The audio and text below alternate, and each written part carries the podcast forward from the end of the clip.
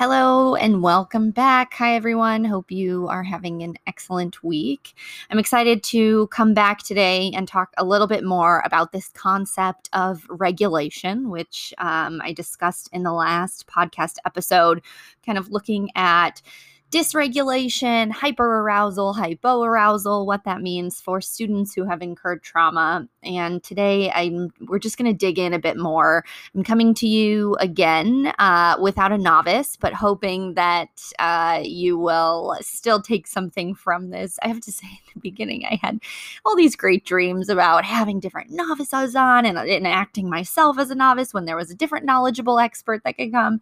And then, you know, the global pandemic hit and I had to move apartments, and my partner is in the process of setting up bookshelves as I'm recording this. So here we are. Uh, let's dive in. So, regulation is very much a buzzword right now, not only just in uh, in the trauma field, but also in the uh, education spheres. In fact, um, it's it's definitely thrown around a lot in the trauma informed communities. Um, there are definitely some misconceptions when it comes to regulation because I think a lot of times people say the word regulate. We need our students to regulate. We need to teach regulation. When in reality, uh, from a psychological perspective there are various types of regulation. So there's the concept itself of regulation, which is the body's ability to regulate temperature, uh, you know, um, liquid amounts like sweat, things like that.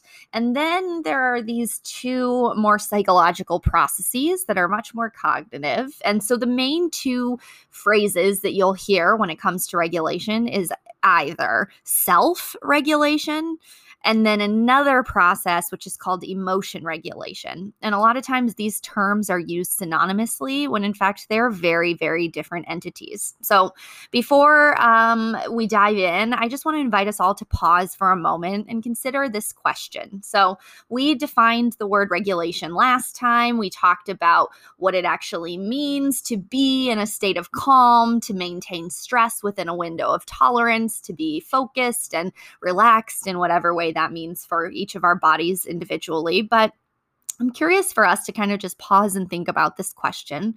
I often pose this to educators when working with people because we, as teachers, we want strategies. We want the regulatory strategies. We want to know what to do. Um, but often, I think we we just have to ask this first: Can we regulate? Can our bodies actually be regulated when we have police officers in schools? Can we regulate the brain and the body when we are not addressing racism? Can we regulate the student's brain when we are enacting microaggressions and perpetuating harm? Can we regulate when, or ask students to regulate when they are walking through metal detectors and having random backpack searches? Is it possible? Um, and so I think just going into that and knowing that that's a question, like while we have to look at the locus of control and what we can do in our own classrooms, we also also have to think about the system and if the system is set up to allow for student regulation, adult regulation. So let's define those two terms as they exist in their um, separate entities distinctly. So, self regulation is the self's capacity for altering behaviors. Now, it greatly increases flexibility, the adaptability of human behavior. Essentially, self regulation is what allows people to adjust their actions in a broad range of social and situational demands. Now, a lot of times people talk about self control in the classroom. We need to teach self control. Um, Dr. Stuart Shanker is a very renowned psychologist who studies this concept of self regulation. He coins self reg versus self control. And he says that there is a profound difference between self regulation and self control because self control is simply that control, right? It's about inhibiting, stopping strong impulses. But self regulation is this idea that we can reduce the intensity of a strong impulse by managing this low stress load and recovery. So, self regulation, in fact, is what makes self control possible. And often, when we are able to regulate and self regulate, we actually don't need to exhibit or exert self control because we can process, inhibit strong impulses, reduce the frequency, reduce the intensity, and then allow ourselves to work through and, and kind of regain that regulated state. So, self regulation is housed at the top of the brainstem. And this is where a person from their prefrontal cortex actually alters their brain state and adapts their responses. This includes our behavior. So, we can regulate our behavior, we can regulate, self regulate our thoughts, our impulses, our appetites, and even our task performance.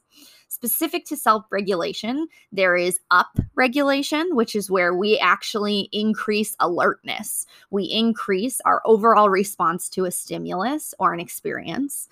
And then there is down regulation. And this is the process of reducing or suppressing a response to a stimulus. A lot of times we will hear this called calming.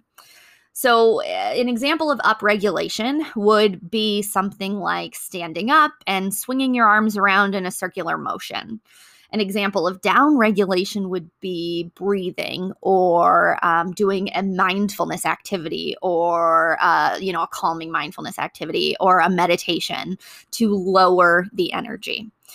So, again, self regulation, we are inhibiting strong impulses. We, or that's self control, sorry. We are reducing the intensity of a strong impulse. We're not saying that we can't react and respond to it, but we are working through it in a healthier way to maintain or get back to that regulated kind of window of tolerance that we all have. Upregulation is when we upregulate. We give ourselves a little boost of energy. And downregulation is when we have to reduce or suppress that response where we need to calm ourselves down. I have seen a lot in the literature, a lot in classrooms where teachers will say, We're teaching regulation, we're teaching self regulation. And really, what they're teaching is down regulation. They are teaching children to calm their brains, to calm their bodies, which is incredibly important and a necessary skill. Um, but it's not the only type of regulation. And sometimes students need up regulation too. And I'll talk a little bit more about that.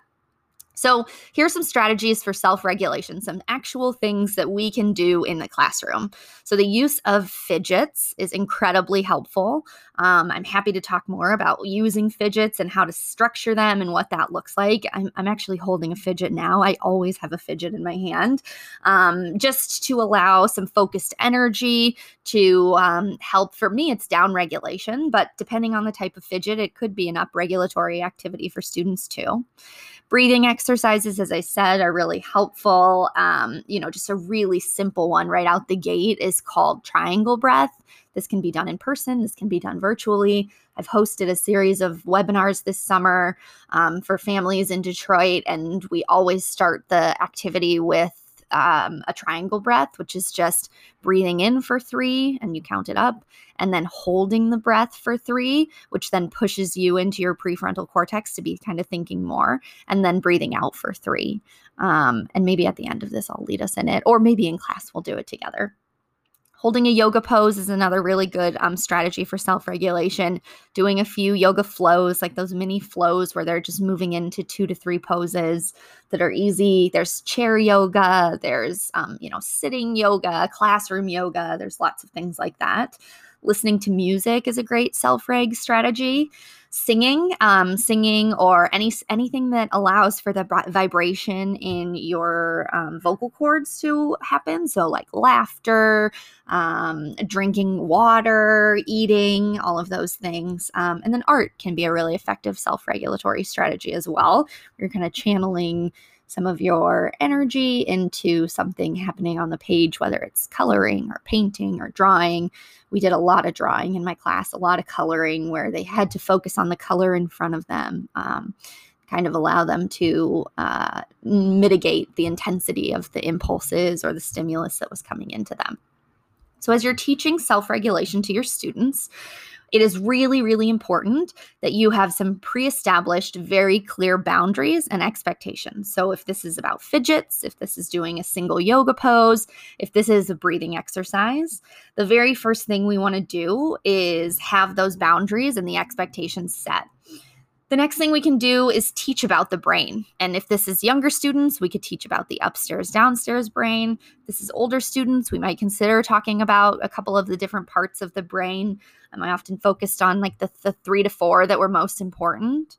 And then we can talk about what it looks like when we can't necessarily control the responses in our body. You know, when we flip our lid, essentially, when the downstairs brain takes over, when the upstairs brain gets shut off. However, we can also then, the next step is to explain that there's something we can do when we're in our downstairs brain. We can self regulate. And even teaching students that the word regulate just means to change um, could be helpful.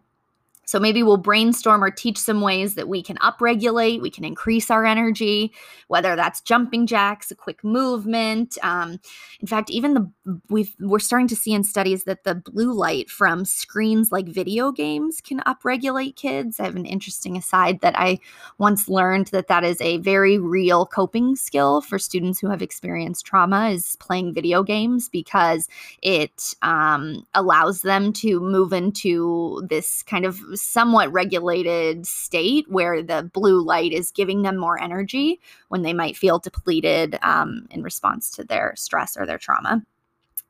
Um, and then we can also brainstorm things that we can do to downregulate, to calm, like breathing and resting, and maybe some mindful activities or holding a yoga pose. And then one thing I always did with my students when it came to self regulation was having them choose an activity that they wanted to try for upregulating and downregulating. We can also choose one that we will model and practice whole class depending on the age of the students. Um, for my second to fifth graders, I often taught one calming, you know, down regulation strategy every two weeks. So we would teach a new one on Monday, we would practice review it throughout the first week and then allow students to use it in the second week. Um, but for older students, providing a small list of things they can choose from can also really be helpful. So when teaching self reg, we're not teaching self control. We are teaching the ability to actually change the brain and the body um, to reduce the intensity and sometimes the frequency of those impulses to actually um, make tangible shifts in their behaviors, their thoughts, their reactions by using some of these strategies. So now let's talk about emotion regulation. So emotion regulation is, and James Gross is one of the pioneers in the field of this, and he gives a really succinct and beautiful definition. But emotion regulation, he says, is just our ability to influence which emotions we have, when we have them, and how we experience and express them. So it is incredibly important that in order for any healthy emotion regulation to occur, we first have to be able to actually name and identify feelings. We have to name what we're feeling. We have to be able to say how we feel them and then what causes us to feel them in order for us to appropriately cope. We can't teach a coping skill if we don't know what they're coping with. So, the process then for emotion regulation essentially, there is this large model that James Gross and other scholars have developed where essentially there is a situation, and the situation can be real or imagined, that suddenly becomes emotionally relevant to the brain. So, then in this moment, as the situation is selected, and it becomes emotionally relevant, our brain goes into this situation modification. And this is where direct efforts are taken to change the situation to alter its emotional impact. So we might modify the characteristics of the situation, we might downplay the significance, show restraint, we might look for social support. Um, and this is where some of those pre taught social emotional learning SEL skills like uh, reframing and problem solving and asking for help, this is where those things can be initiated so that you can kind of preemptively um, work through the emotions so that it doesn't move on to being a, a full on response. So then, if we can't modify the situation, we then move into attentional deployment, where we then direct all of our attention to the emotional situation. Again, we then experience some cognitive change. So if we weren't able to cope, if we couldn't deploy that previously, now here in this cognitive change phase is where strategies can be used to evaluate and interpret and cope with and cope with the feeling before an entire emotional response fully arises. And keep in mind this happens very very quickly, like we are moving through this in milliseconds in our brain. And then from there, once we've evaluated and interpreted the emotion, we then have this option to modulate the response, which is when an emotional response is generated in our body, which sets off a change in experience, a change in behavior, or a psychological response. So, again, thinking about emotion regulation, the ability to influence what emotions we have, when we have them, how we experience them and how we express them. So, obviously, this is incredibly important to students in the classroom, to the adults in the classroom, um, but very different from self regulation, which is a little bit more about behavior, a little bit more about thoughts and actions. Emotion regulation is all about feelings all about emotions. So, with that, then the strategies to helping students work through the the emotions, the feelings that arise, is there all the strategies are related to feelings. Um, so, very similar to some of the other SEL intervention ideas, strategies you may have heard from. So, things like naming the feeling, and that is incredibly important. There is this um, great book by, I think it's John Gottman, who wrote about raising emotionally intelligent children. And he has five steps for actually teaching kids to be emotionally intelligent, to be in touch with their emotions. And the very first step is being able to actually say, I feel sad. I feel mad. I am scared because that is not something that comes naturally to people. Emotion regulation is something that is actually learned, um, both explicitly taught through parents and then also implicitly the way that we model um, kind of the nonverbals and other things. I'm actually on a study right now studying emotion regulation parents emotion regulation and their how that's um, playing out in their two year olds and their toddlers ability to regulate their emotions. Um, okay so other strategies talking about the feeling. So once you name it actually sharing it with someone else is really powerful. Writing in a journal um, paying attention to the thoughts that occur before and after the feeling going, you know, talking to a counselor, to a therapist, to a school psychologist, some sort of actual emotional uh, interventionist. I love my my therapist often says that, um, you know, when you when something breaks in my car, I take it to a mechanic because mechanics are specialized in in working on a car, and sometimes in the human body, when something goes wrong, not necessarily breaks, but when something is a little bit off, we try to work on it ourselves, but we are not the experts in emotion. We know ourselves, we know our own emotions, there are so many strategies and things that can be done to really help process and cope with emotions.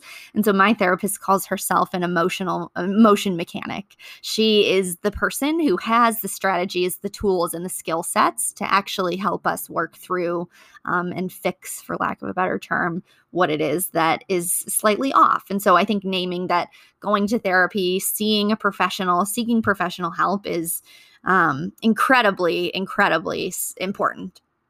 Naming the feelings after they pass is another great strategy. If we can't have students name it before, if they're unable to say it before the emotion or as the emotion arises, after the fact, we can revisit and we can say, you know, you seemed really sad, or tell me what you thought or what you were feeling when you were, you know, whatever the emotional reaction was. We can teach reframing of feelings, recognizing triggers that cause emotional responses. Um, positive self affirmation is a great one. Self talk is incredibly important. Um, showing gratitude, saying gratitude, um, being, you know, grateful and thankful for things and practicing that can contribute to positive self talk. And then um, some elements of mindfulness can also, some of those more um, like affirmation like mindful activities or meditations can be really helpful. So, how do we teach emotion regulation to students? Well, again, very different from self regulation, where it's not just about, you know, getting a fidget and learning how to use it. Um, but we can actually start by teaching a mini lesson on the big six emotions. And this can be a five minute discussion where you put up your feelings faces, you show a poster, you have a PowerPoint slide uh, and you talk about what are the big six. So, research has identified six big emotions that every human is inherently born with. Um, if you think about the movie, if you've seen that Pixar movie Inside Out, they do an excellent, excellent job um, showing and kind of characterizing these. So, the big six emotions are anger, disgust, fear, happiness, sadness, and surprise. And as a little side note, you'll notice that anger, disgust, fear, and sadness are all negative emotions. So four of the six are negative. Happiness is positive, and surprise is neutral. There is no feeling that is, or there is no um, affect that emerges when you feel surprise. You are temporarily stunned, and so it's neither good or bad. You could be surprised and then happy. You know, you can have a combination, and then that would lead to a positive affect. You could also be surprised, shocked, and then incredibly sad or angry. But surprise on its own is neutral. So we teach a lot of negative feelings. And if you think about that, if the big six, if four of the six are negative and only one is positive and one is neutral, we're really working in emotion regulation with kind of processing through essentially mostly negative feelings, which I think is is really interesting. We don't really focus on how to teach and regulate joy or happiness. Um, I think that's really lacking in the literature. So once we teach them and tell them what the six emotions are, um, and again, this is for any age level. Then we can ask students to, or then we together with our students can define what that actually means, uh, describe where and how it might be felt in the body, like what actually happens when the body gets angry. Brainstorm with students what they look and sound and feel like when that em- emerges? Or what about happiness? Like, how and where do you feel it in your body when you're incredibly happy?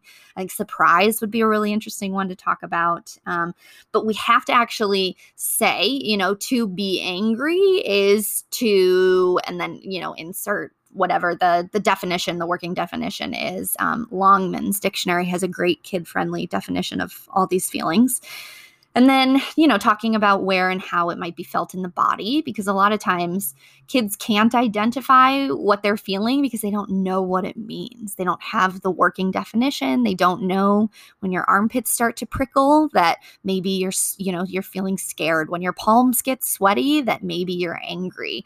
Uh, when your stomach starts to hurt, maybe you're feeling disgust. So we have to make those connections for students.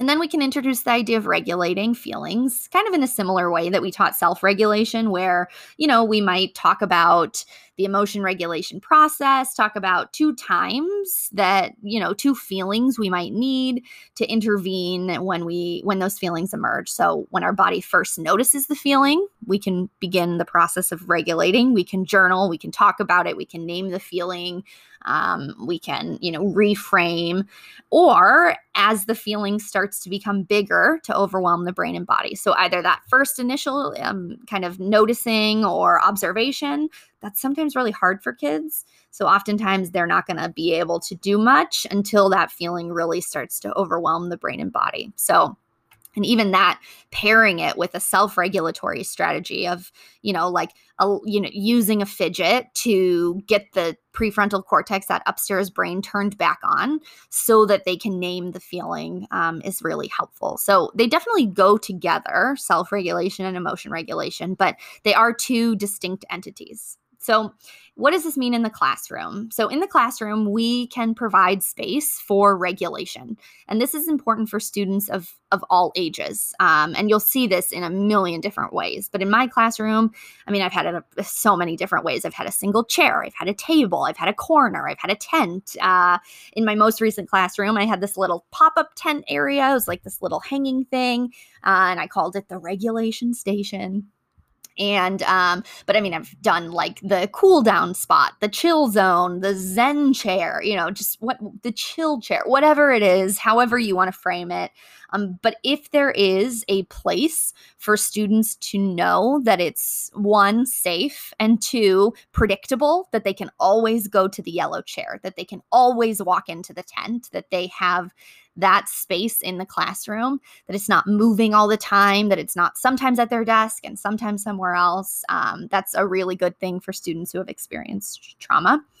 So we can structure it in a way that students use it when they need it and not when it's convenient for the teacher. Um, that's a really important piece about teaching self-regulation and emotion regulation is that it's really about empowering students to learn more about themselves. So this is not like you can go to the chill chair once you finish math it's it's about kids knowing what they need and taking what they need um, in those moments and so i think one of the biggest things for me as a classroom teacher who has done this a lot was i had to let go of that negative thought that um, you know they're using it to get out of classwork because i think uh, initially i definitely thought that. And then what i learned is that once i explicitly taught students how to name feelings how to read their own body um, how to read the cues in their head and built really authentic relationships with students then my my students never took advantage of it. And i noticed that other colleagues who would say like oh they're always in the yellow chair. They just always want to go there and they never finish their math I would then start to ask questions like, well, you know, what what have you taught about feelings? And what do you know about this student specifically and where they feel anger in their body? Or what do you know about um, some of the behaviors that they're exuding in response to its response to a stress stressful situation? And it was like oh well no no that's not that's not relevant. They just want to get out of work so I think there's things that we as teachers can do um, to preemptively set ourselves up for success. And again, those biggest things are explicitly teaching expectations, boundaries, how to use the tools, how to use the space, what the feelings are, what the feelings feel and look like and sound like in the body, um, social scenarios to practice and to identify. I mean, I even like in the first week of school, we were still doing get to know you building, you know, relationship building activities. We do like a 10 minute where I would flash a picture on the screen and they would have to guess the emotion that that person was feeling and just look at facial cues and, and nonverbal cues. Even that was hard for kids. So, a lot of teaching, a lot of pre teaching can go into this um, to make it successful.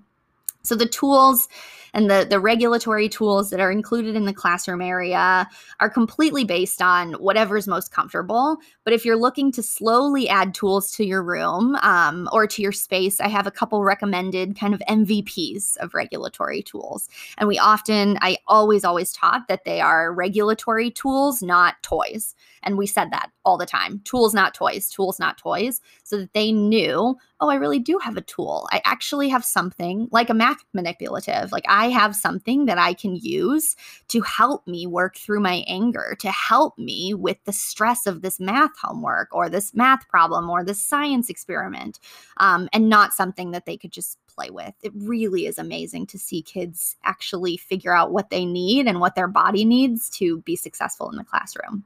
So, obviously, finger fidgets are my number one, number one. I had it to where, you know, I had buckets of them and they're so cheap on online where you can just purchase them. Um, a rocking chair is an incredible one. I noticed that the rocking behavior, and I can talk about this more with brainstem interventions, but the actual f- act of rocking your body back and forth um, mimics that which you received as an infant and it calms your brainstem immediately, almost immediately. It's really magical. So, rocking chair. Um, also, interestingly enough, things like hoods, sweatshirt hoods, blankets, um, that mimics the swaddle, like a baby swaddle, and that can immediately calm uh, and help regulate your nervous system, self regulate. So that I always allowed hoods and sweatshirts, um, blankets, things like that in my class because if that's what their body needed to help them calm down, then I was so good with that. Um, Theraputty is an incredible tool. Actually, was invented by um, doctors in a hospital who noticed that their patients were having a ton of anxiety right before surgeries, and so they invented this putty that is. It's not it's not like Play-Doh, but what it is is it's a hard kind of substance and it in the temperature of your hand changes consistency. That's the best way to describe it. Theraputty, T H E R A P U T T Y. You can look that up. It has different um like textures, different um, weights to it, like and and kids have preferences, which I think is so interesting.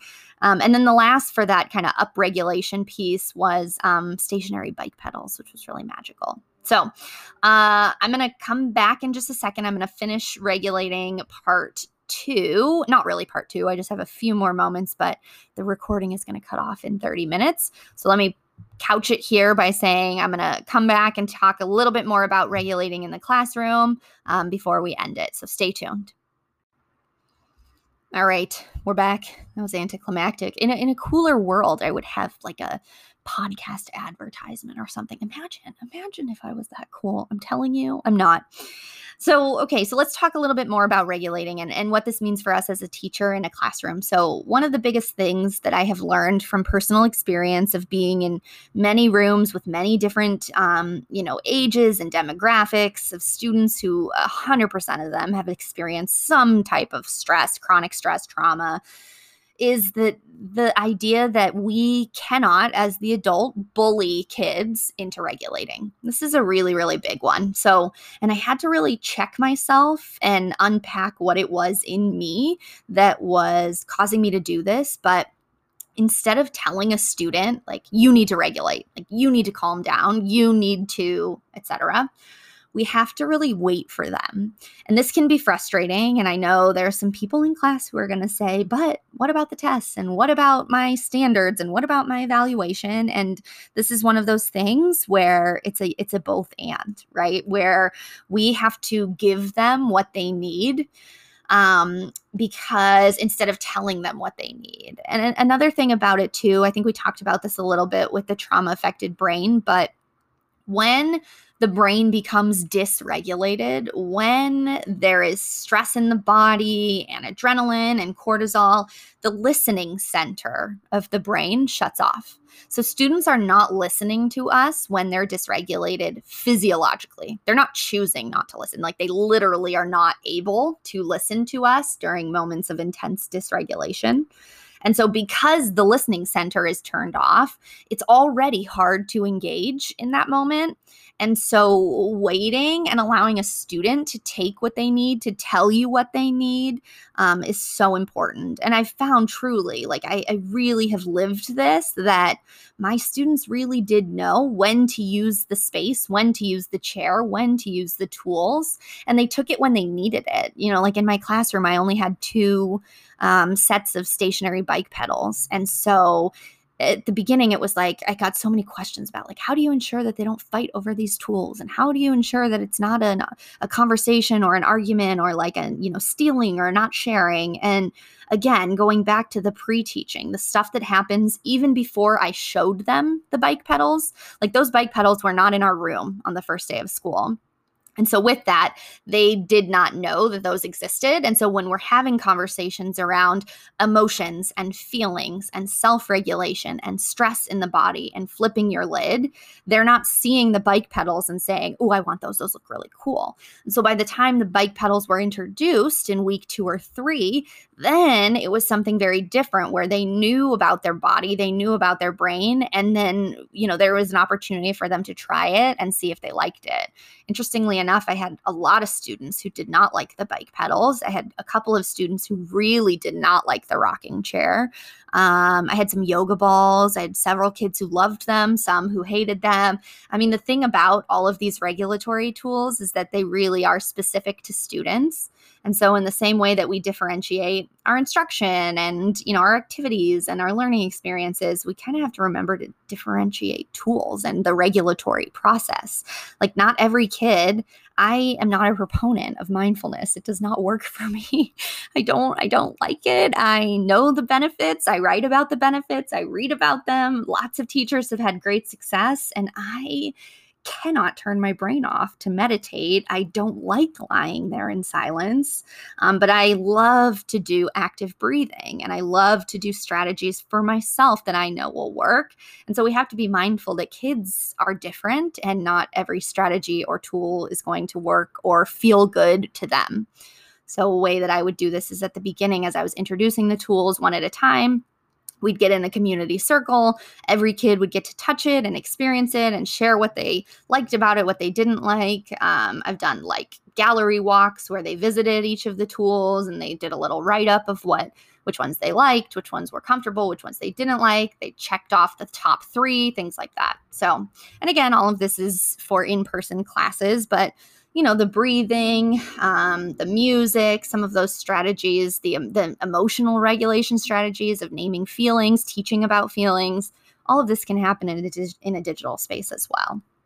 So the other thing too is um, we can you know continue to provide opportunities for regulation for students wherever they feel most safe. So of my 30 kids most wanted to stay in their seat I think part of this was because they were fifth graders and wanted not to be seen going to the regulation station, but you know, using Theraputty or a finger fidget, something at the desk um, was good because it was kind of the place where they felt most safe. A lot of kids would say, like, no, I like my desk better. I don't need to go, you know, sit at the chair or whatever. And this is okay. It's great because being trauma informed really means giving the brain what it needs and not what we think it needs or what we think is most convenient at the moment. The other thing um, that we can really consider and encourage families to do um, and use because it's so easy is having water, drinking water, and eating snacks as a way to regulate as well. So, this isn't necessarily tied to like a classroom calming area or a chair, but actually getting a drink of water or eating a cracker scientifically helps regulate the parasympathetic uh, central nervous system. And that's because the vagus nerve, V A G U S, um, is connected to the throat. And so the constriction of the throat through chewing or swallowing activates this nerve, which then keeps the body or allows the body to move into a calmer state. So we can consider allowing kids to get drinks of water at any time. I was lucky in California, every classroom had a water fountain in the classroom um, because we were outside, you know, the schools were portables and not one single building but you know for for students in in places where they have a water fountain down the hall i mean i think allowing kids to bring their own water bottles or to go get water without worrying about like the structure of having a really intense like water pass or you get three drinks of water per week uh, can be really helpful because you know we want to set these parameters we want to set strict parameters around like no food sharing healthy snacks only getting water when we need it appropriate times to eat like if you're on the carpet and you know you're doing a mini lesson right in front of students like bringing a thing of crackers to the carpet around a bunch of kids is probably not the best idea. But knowing that that students can have their most basic needs met, the food and the water, when it comes up, like when they feel they need it, is so huge for students. So, I want to go back to the last episode and revisit two of the students that we talked about in a little bit of a case study. So, do you remember Adrian who would sleep? Um, he was in my sixth grade class. He would sit in a daze. He would totally check out during the school day He was pretty much constantly in a state of hypo arousal due to some pretty intense trauma. So he really be- benefited from upregulation, self regulation strategies. He loved any opportunity where he could give his body some energy. So, whether that was doing a few jumping jacks, whole class when we started the day, um, using a finger fidget so that he could have something sensory to keep him a little bit more alert. If his fingers were moving, his brain was a little bit more stimulated. Um, those things really, really helped him to to kind of upregulate to get some energy into his body and then there was Jay. Remember Jay, my my energizer bunny who literally never stopped moving. So Jay learned three breathing strategies. Well, he learned every strategy, but the only ones that he really loved were three breathing strategies that he could use himself at any moment that he needed to pause, at any moment where he felt like he needed to focus. Um, and that made a massive difference. In fact, I would oftentimes look over at Jay and I would see him drawing the little triangle uh, on his, you know, using his finger on his desk. And it, it just, it really helped him. The other thing about uh, Jay is that he really loved the theraputty, which we talked about. You know, it changes consistency based on the temperature of his hand.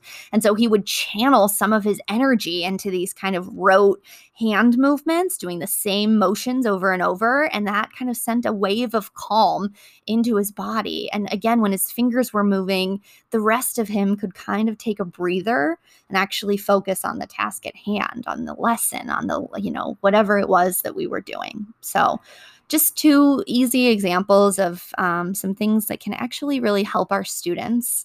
I think, too, that oftentimes people hear about being trauma informed or trauma informed practice and they think, oh, well, I'll just add a bunch of fidgets. Oh, I'll give a calming corner. But really, what this episode was hopefully illuminated for you was that it's a combination of many things. It's the fidgets paired with the lessons about emotions, it's the strategies for breathing paired with the knowledge of what self regulation is and what stress looks and feels and sounds like in our body.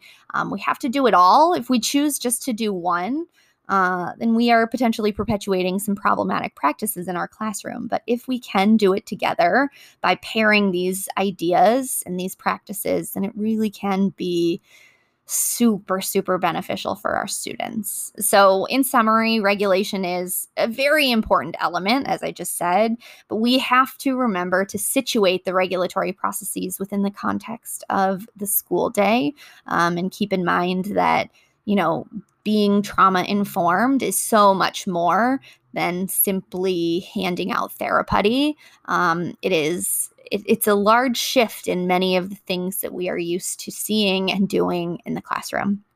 So thank you, thank you for listening. Uh, as you know, I study regulation, so this is I could talk about this forever. I also um, could answer a million questions about it and would love to. So if there are things that come up after you're listening to this, please, please let me know. And I'm happy to talk through them more. I hope that you are having an excellent day and that you yourself are able to um, find some regulatory strategies that work for you. Next time, we will talk a bit more about equity, talk later on about teacher regulation, um, and some behavior interventions. Talk to you later. Bye.